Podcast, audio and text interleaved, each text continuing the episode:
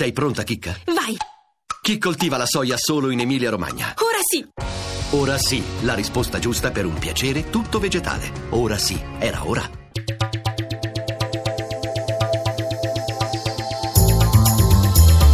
GR1 Economia. 11.32, buongiorno da Giuseppe Di Marco, borse europee positive, piazza affari tra le migliori. Per i dettagli ci colleghiamo subito con Milano, la linea Marzio Quaglino. Il netto calo dei titoli tecnologici che aveva penalizzato le borse sembra essersi fermato, borse europee dunque positive, solo Londra si ferma appena sopra la parità. Milano è la migliore con un progresso in questo momento dello 0,88%.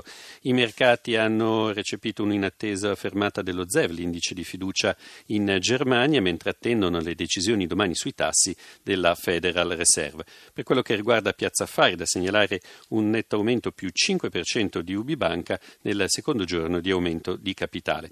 Per quello che riguarda i titoli di Stato si conferma la netta discesa di ieri con lo spread con i Bund tedeschi sceso a 172 punti base e anche un rendimento del BTP decennale al 2%. Infine, per quello che riguarda le valute, l'euro si mantiene stabile sui valori di ieri nei confronti del dollaro con un cambio a quota 1,1207. Grazie a Marzio Quaglino. Parliamo del salvataggio delle banche venete. Oggi i consigli di amministrazione straordinari per Veneto Banca Popolare di Vicenza e per intesa chiamata assieme a Unicredit a partecipare alla sopravvivenza dei due istituti. Intanto il ministro Paduan rassicura la soluzione è prossima e non contemplerà il Belin. Sentiamo Anna Trebbi.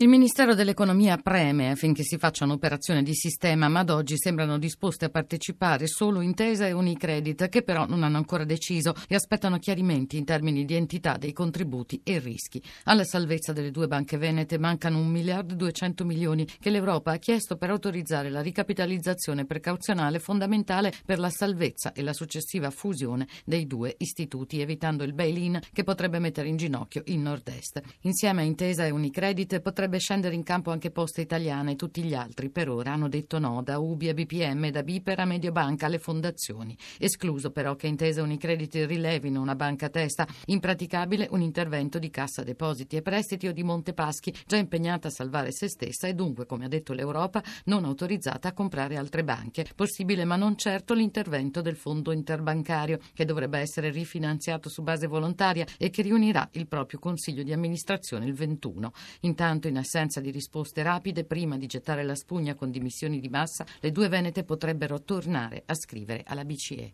L'Europa festeggia il decimo anniversario della nascita dei Green Bond, le obbligazioni emesse dalla Banca Europea per gli investimenti destinate alla salvaguardia ambientale. Ad aprire le celebrazioni l'Italia con un seminario ospitato da Unicredit. Sandro Marini. C'è da essere fieri per l'impegno, per i risultati raggiunti e per quello che si sta facendo e che si farà per il futuro. Insomma. Penso che siccome l'Europa viene molto spesso criticata, questo è un, momento in cui invece essere fieri di essere europei per quello che si sta facendo sulla lotta al clima. Così Dario Scannapieco, vicepresidente della BEI, in occasione della giornata dedicata al decimo anniversario delle prime obbligazioni legate alla tutela dell'ambiente emesse in Europa. Scannapieco ha sottolineato i progressi fatti finora. Con i Green Bond sono stati finanziati 160 progetti in 50 paesi per un totale di 80 miliardi di investimento. La BEI punta per il 2017 a 100 miliardi di emissioni di green bond, un impegno importante nonostante gli Stati Uniti si siano ritirati dall'accordo di Parigi. Aldo Romani, responsabile degli investimenti della BEI. Io penso che questo annuncio abbia in realtà rafforzato la posizione dell'Unione Europea e il commitment anche della Repubblica Popolare Cinese in questa direzione, sviluppando un canale di cooperazione più forte di quanto non sia stato in passato.